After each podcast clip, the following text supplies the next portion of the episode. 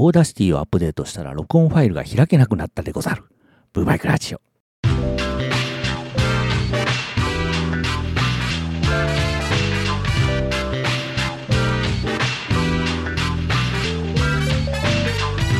バージョンアップされたと聞いたのが入院中だったんで、退院後即アップデートしてね、早速前回それで録音して、さあ編集しようかって開こうとするとエラーになるっていうね。もう超焦ったんですけど、なんでも修正版が出てるっていうことで再度バージョンアップしたらまあ無事開けたんですけど、ファイルを開くなんつう行為は動作確認で一番最初に通るとこなんちゃうんと苦笑してしまいましたが、と、寄付もせずただで使ってるくせに文句だけは一丁前に言っておいてと。あの、 MagSafe でしたか ?iPhone12、12の背面の磁石でくっついて充電できるってやつ。あれええなと思って、そろそろ11のゲップも終わるかなっつって調べてみましたら、まだ半分以上も残ってましたよ。おなじみサボテンでございます。どうぞよろしく。あの、でもね、iPad の方はね、とっくにゲップも終わってますんで、そろそろ解約してね、Wi-Fi& iPhone のテザリングで十分なんだということに、今回の入院で気がつきましてですね、ようやく iPad ね、私のプロなんですけど、2017年モデルなんですね。iPhone はね、2年前の退院後、経過を見るためのその病院に行った時に、その待合で衝動的にマイソフトバンクから注文したんですけど、この iPad もですね、4年前の退院後にね、ふと思い立って、あの時は病院にほど近いソフトバンクショップだったですね。飛び込んで契約したという代物なんですけども、まあ iPad はね、入院と朝活とで大活躍してるんで、これはまあ買って正解だったなと、随分助けてもらいましたからね。で、このほど新型が発表になったんですけど、10万ですからね、買えるかバカっていう、まあそんな話とは全く関係がなく、前回もちょっとお話しさせてもらったんですけど、R1200R が車検でね、バイク置いてくんで台車出ますかつって聞いたら出せますっていうことで、多分前に借りたハーレー、アイアン、えー、ナイアンかな。なぜ言い直す？それかなと。でももしかすると前に使用させてもらった C400GT とかなら帰りね、荷物も入れられるし嬉しいな、みたいなことを思っていきますと、なんと台車はですね、R1250R で、へえ、そういうこともあるんだね、みたいなことを感心しつつ、まあおそらくあれは営業活動の一環なんでしょうけど、まあ向こう側としてはですね、ナイスチョイスのつもりなのかもなんですけど、分かってないな、みたいなことを苦笑しつつね。まあね、そもそも相手されてないもんで、あんまり会話もしてないとはいえ、それはあんたらの接客がそういうやり方でこっちの責任じゃねえし、まあそんな中でも交わした言葉をちゃんと覚えてたらこれを出すようなことはないだろうな、みたいなことを思いつつ、人の話聞いてねえなって思いましたですよ。気を利かせたつもりが大失態だったっていうね。私、R1250R で買い替えることは絶対ないと。もし買い替えがあるとするならば、それは R1250RS だっつって何回か言ってるんですけどね。まあその程度の客なんでしょうし、まあもし買い替えるとしても、あの店で買うことなんつうのは絶対ないんで、それはまあ別にいいんですけど、まあそんなディーラーへの不平不満はそのうち思いっきり吐き出すこととしましてですね、今回はおそらく一生乗ることはなかったであろう R1250R に運よく乗れたということで、その R1250R の感想なんぞを語ってみようという回ですね。あ、普通に説明している。ブバイクラジオ始まります。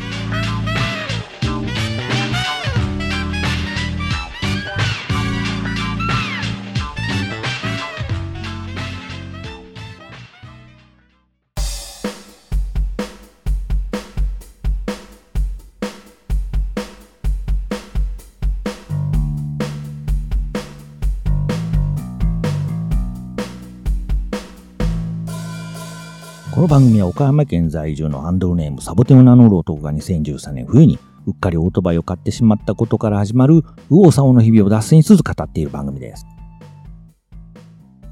ということで借りた R1250R。まずはまたがるでしょ？で、車体を起こすじゃない？あれこれ G310 なの？騙しやがったなこの野郎ってくらい車体の軽さに驚いちゃって、なんで 50cc 増えてるのに軽いんだっていう、あ、びっくりしましたね。ほんまに RC250R かって思ってタンクの横のロゴを見ましたからね。やっぱり310って書いてるんじゃないかみたいなことを思ってしまって、えなんでなんでって軽いパニックだったんですけど、あの、一番最初はですね、これはスクリーンをつけてないことによる目の前のこの視線のスカスカ感から来るものなのかなと思ってみたんですけど、それはありえないじゃないですか。まだ起こしただけで、そしてそれは気分の問題じゃなくて、明確に重量として軽いと感じたわけですから、うん、まあ重い軽いっていう基準もよくわかってないんですけど、よくその右利きするので思い浮かぶのはマフラーかなとそのマフラー変えるだけでね、何キロも変わるなんて聞くもんな、みたいなことを思うも、それ車体を起こすだけでそんな変わるもんなのかな、みたいな疑問があって、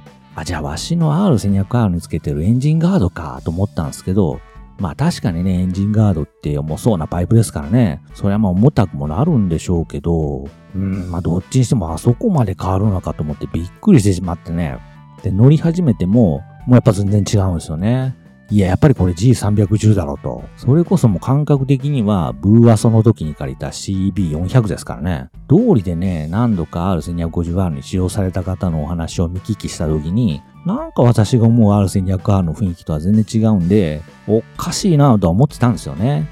とても軽くて乗りやすい R1250R? いやいやいや、まあ乗りやすいに異論はないけど、R1200R は軽くないぞと。その 50cc 増えてんのに軽くなってるわけがないがなと、お前は普段レーダーにでも乗ってんのかみたいなこと思ってたんですけど、まあそれだったらね、軽いっていうのはよくわかるぞみたいなこと思ってたら本当に軽かったっていうね。そういう疑問がですね、今回の台車に乗ったことで、あ、世間が言うとんのはそういうことかと、よくわかったですよ。でもね、あれなら R1250R なんか買わないと思うな。あんな乗り味だったら世間は R9T に行くんじゃないの ?R は一体どこ行こうとしてるんでしょうね。乗ってでもね、やっぱ軽いんですよね。何もかもが。そのよく言えばひらひら身軽っていうことなんでしょうけど、私そもそもでっかいバイクに乗りたいと思ってこの世界にやってきた人間なんで、あんま軽さを求めてなくって、まあ重たいバイクは私には扱えないっていう根本的な問題もあるっちゃあるんですけども、それをも突破して私はどっしりしたバイクが好きなんですよね。違うんだな、この R1250R は。なんつうかな、そのどっしり感というか、その地を這う感じも R の良さだと思ってるんで、それをなくす方向へ持っていくのはどうなのかなっていうのをすごく感じましたね。だからね、そういうことを考えてて、心底思ったのは、もしあの時ね、神戸で R1200RS を試乗した時ね、まあその後岡山で R1200R を使用した時でもいいんですけど、もしその時にすでに R1250R が出ていて、それに試乗してたとしたら、ああ、こんなもんか、つって BMW 買ってなかった可能性80%ですよ。その悶々としながらね、ダブル乗り続けて、Z900RS が出た時にそっちへ買い替えてたんじゃないですかね。で、今頃4本出しマフラーをまだ探してるっていうね。えー、さらにスクリーンがないことで体が悲鳴を上げて、そうっすね。NC750 あたりを買ってるような気がしますね。そこまで違ったなぁ。このバイク素人サボテンがですね、明確にその違いがわかるくらいですから、すごい差だと思うんですよね。いや、でも本当にびっくりしました。あまりにも驚いたんですね。家に帰ってから元だとね、LINE で、なんであんなに軽いんですかと。私のはエンジンガードつけてるからとかみたいな。台車のはマフラーを軽いのをつけてるからなんですかねみたいな感じのメッセージを送ったんですね。そしたら帰ってきた返事が、動力性能が変わったとかね、タイヤが違うとかつって書かれてて、いやいや、起こした時点で軽いって書いとんの読めんのかと、呆れてしまいましてね。もうダメだな、あっこね。ということですね、ラビットへ来る前にはぜひどうかの BMW で R1250R を試乗してから来てみてください。そして私の R1200R に乗ってみてその違いを実感してみてください。あかんあかん。誰が見ず知らずの人間を R1200R に乗せるかバカ。いくらラビットのお客さんでもわしにとっちゃ赤の他人じゃ。そうですね。R1200R に乗せてほしくば、お前のゼファーか NSR に乗せろ。そしてそれをもし倒しても不問に伏せ。でももしわしの R1200R を倒したら弁償しろ。それ以外の条件は却下。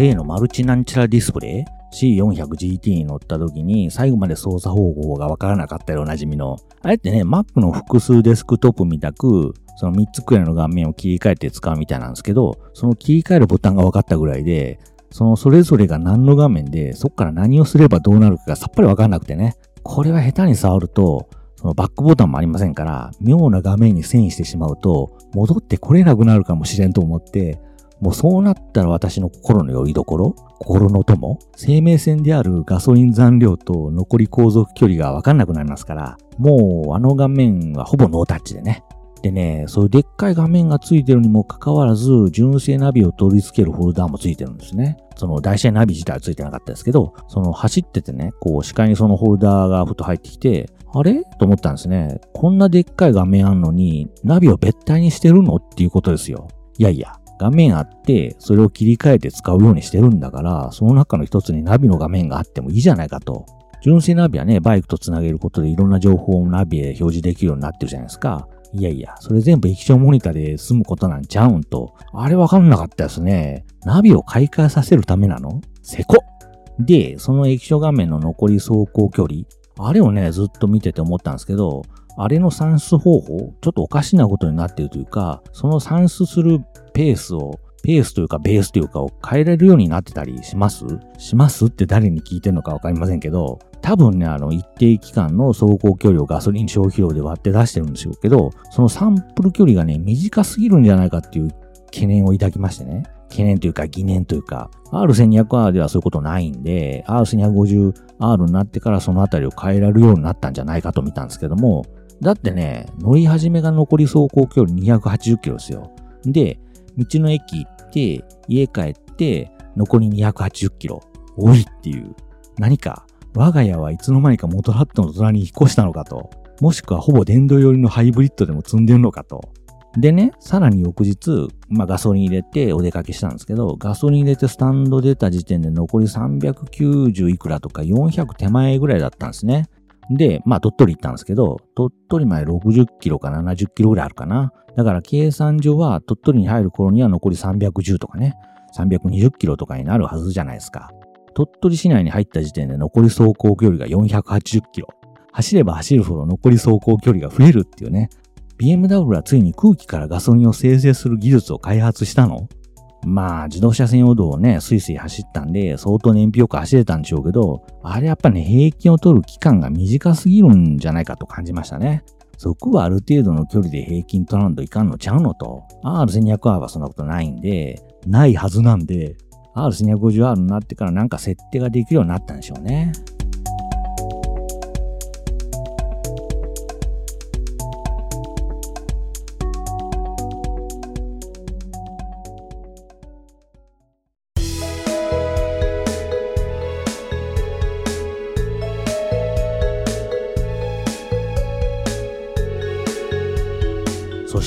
回 R1250R でびっくりしたのは、お前びっくりしてばっかりだな。まあその軽さが一番で、そして BMW が空気からガソリンを生成する技術を開発したことっていうのがまあ2番目なんですけど、その次にびっくりしたことがですね、ウインカーのオートキャンセラーがつきましたね。向きまたかこれも1250からか。あのね、キーレスはまあいいんですよ。あんなもん実用上不安しかないというか、私みたいなのは絶対なんか水るに決まってるんですから。これね、ブーバイクの初期から言ってると思うんですけど、久々にバイクから帰ってきて、何が驚きかって NSR とゼファーがもう売ってないんだっていうことと、ポジショニングインジケーターとウインカーオートキャンセラーがまだついてないのかっていうことでね、そのもはやバイクの代名詞となっていたあの2台を売らないとかね、20年ありゃ大概の技術進歩あるだろうに、まだ実現してなかったとか、一体お前ら何やってたんだと、怒りにも似た感じを持ったもんなんですけども、まあ、そっか7年かな。ゼファーはまあ Z900RS が出ましたし、ポジショニングインジケーターは今や株にも乗るくらいになりましたから、まあいいとしましょうや。で、ツーストの規制で MSR もしゃあないとしましょうや。でもね、ここまでオートキャンセラーが乗らないってことは、きっと車みたいね、ハンドルをこねくり回すようなバイクじゃ、そういう機構を乗せることはもう無理なのかな、みたいなことで、ほとんど諦めかけてたんですけどね。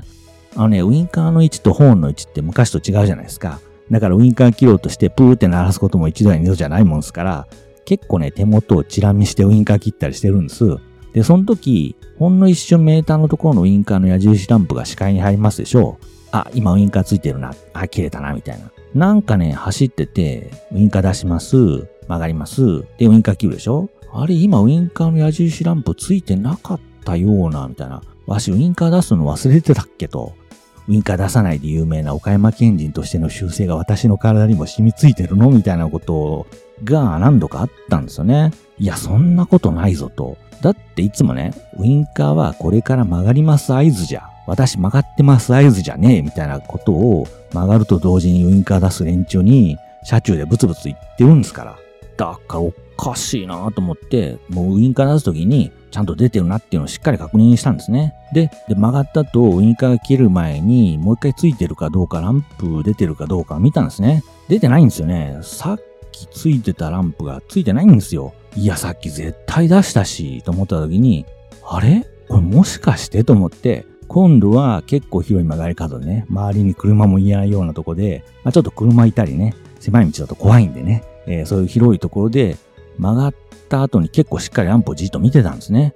あ、消えたと思って、マジか。オートキャンセラーついたんかですよ。これで帰ってみて検索してみると、なんでもあれハンドルの切れとかね、バイクの傾きを感知してるんじゃなくて、スピードで判断してるんですってね。その、ウィンカー出てる状態からある一定のスピードまで上がると勝手に切れてくれるっていう。あ、なるほどなぁと思いましたですよ。その、カーブするときっていうのはね、スピードは遅く入って曲がり終わるくらいでアクセル開けていきますから、これ理にかなってるんですよね。まあ、猛スピードでね、ギューギューって曲がればその機能は発動しないことになりますけども、そんなやからは鼻からウィンカーなんか出さないんですから、そんな奴らほっときゃいいんですよ。だからね、なるほどなぁと思いましたですよ。これ目から鱗の考え方ですね。これならね、特に傾きセンサーみたいなね、ジャイロ的なものも入れなくてもいいスピードだけ検知できりゃいいわけで、そんなもんそれこそ株だって搭載できるようなくらいのもんでしょ？その株を最低限みたいに言うのやめでもね、よくここに気がついたのは BMW と、BMW が考えたのかどうか知らないですけどね。てかね、この程度だったら国産にもすでに搭載されてるような気がしますけどね。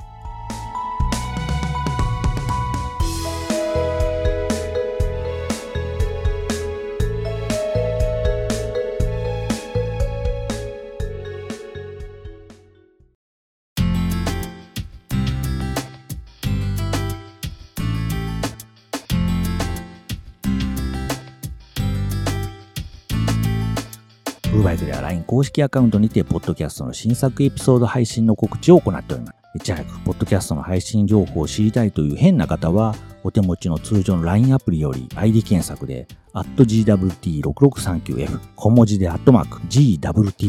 GWT6639F で検索すれば出てきますので、それを友達登録してください。よろしくお願いします。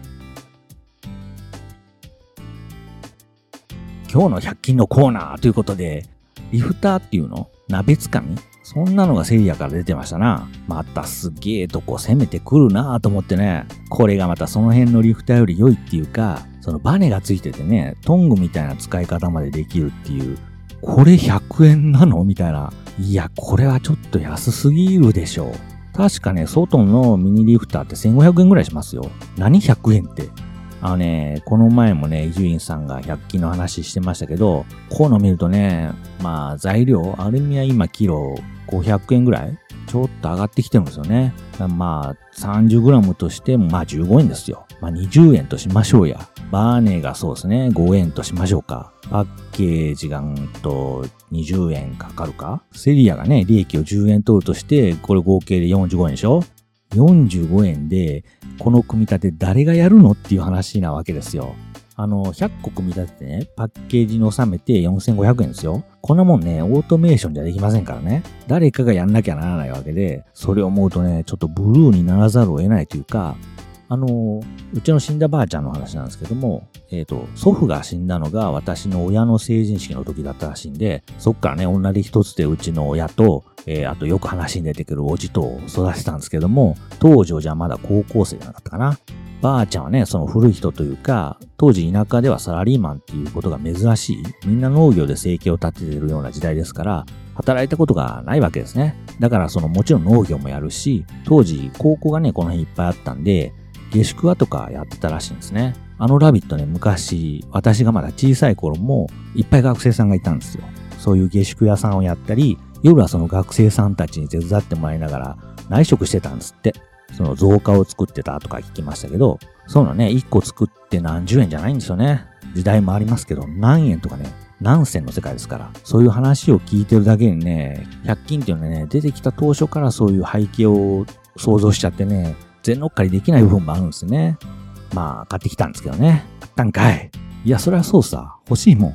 これね、もうちょっと短かったらね、ストームクッカー S にいい感じで収まるんですけどね。惜しいんですよね。100均ってね、なんかサイズが惜しいんですよね。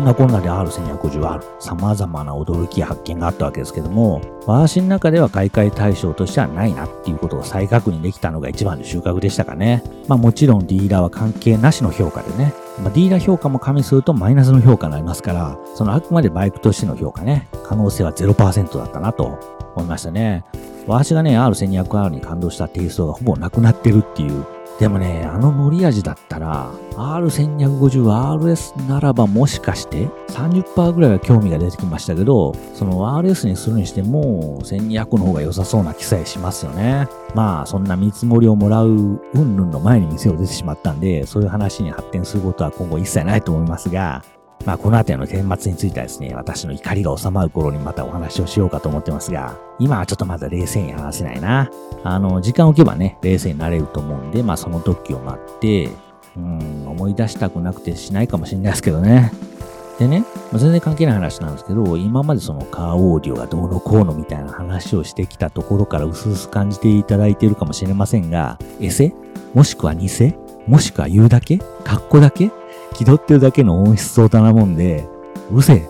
なもんでですね、えー、ダウンロード？それは音的にどうなん？みたいなこと思ってて、その過去にね、ダウンロード販売で買った音楽ファイルって、まあ別に音質とかね、どうでもいい？弾ければいいやって思って買ったナイト哲也の入場曲とか、アマゾンズのオープニング曲、アーマーゾーンか。それくらいだったんですけど、ここ最近ね、何曲か買うことがありましてね、えー、それはですね、兄弟がものすごく仲が悪いとおなじみ、ビリー・バンバンのさよなら涙と、あと、菊池桃子の雪に書いたラブレターなんですけど、あの、ずっと動画ではね、持ってたし、ここ最近だとね、レコードでも入手してて、まあ動画も iPhone と同期できるんだけど、どうなんですかね、プレイリストは一緒にはできないんでしょ？できるのかもしれないですけども、あとレコードプレイヤーも USB 接続できるんで、それこそダビングダビングですよ。懐かしいですな。てかダビングって何のイングなの？ダブのイング何ダブって？まあまあまあ、そういうのはどうでもよくて、その、まあ、動画ではあるんだけど、CD を買うまでもないなって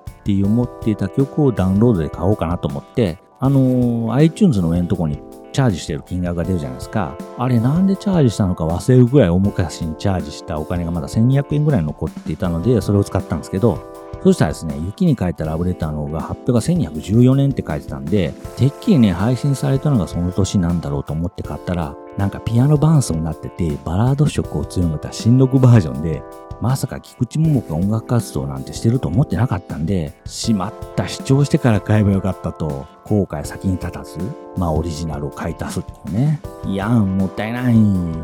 あ、あとちょっと前にやむにやまれぬ事情がありまして、もしかしてパート2も買いました。あのね、これもいくつかバージョンがあって、雪に書いたラブレターでの経験から、まずはちょっと視聴してみようと思って聞いてみたら、もう最近のバージョンに近づけば近づくほど小林幸子の拳の回し具合が猛烈になってきてるもんですから、もう苦笑しかしないっていう、いや、そこまでやらんでもみたいなこれくり回してるんですよね。なので一番最初のオリジナルバージョンを買いましたけども、それでも結構な回し具合でね。あれですね、ダウンロードのってちゃんと振り仮名が振ってあるのかな ?iTunes 上で iWeb 順に並ぶんですね。あの、普通の MP3 取り込んだやつって、いや、もちろん ID3 タグ入れてますよ。でも MP3 の ID タグってフリーガナまではないんですよね。だから MP3 で取り込んだデータって、まずアルファベット順に並んで、あ、私 iTunes はアーティスト名順に並べてるんですけど、まずアルファベット順、次にひらがな、カタカナ順、その次に漢字順になるんですね。だから菊池桃子だと、菊だから、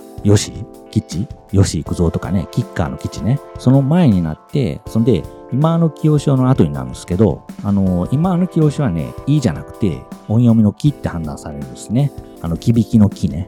でもダウンロードだと、ちゃんとひらがな、カタカナの木のとこあるんですね。私の iTunes だと、ガンダムの後でキャンディーズの前ですよ。あのね、雪に書いたラブレターとか、もしかしてパーツ2を買ったということだけでも惹かれかねないのに、iTunes でのナビを説明したいがためだけに話したさっきからの私のライバリーの片鱗が見え隠れしたことでさらに惹かれかねないっていうね。とんだ才なんだわ。で、あと160円残ってるんですけど、これなんか買えませんかね？そのバイクの話をしているより余計な話をしている方が生き生きしてるのなんとかならんのか？ということで、ブバイクラジオまた次回の配信まで。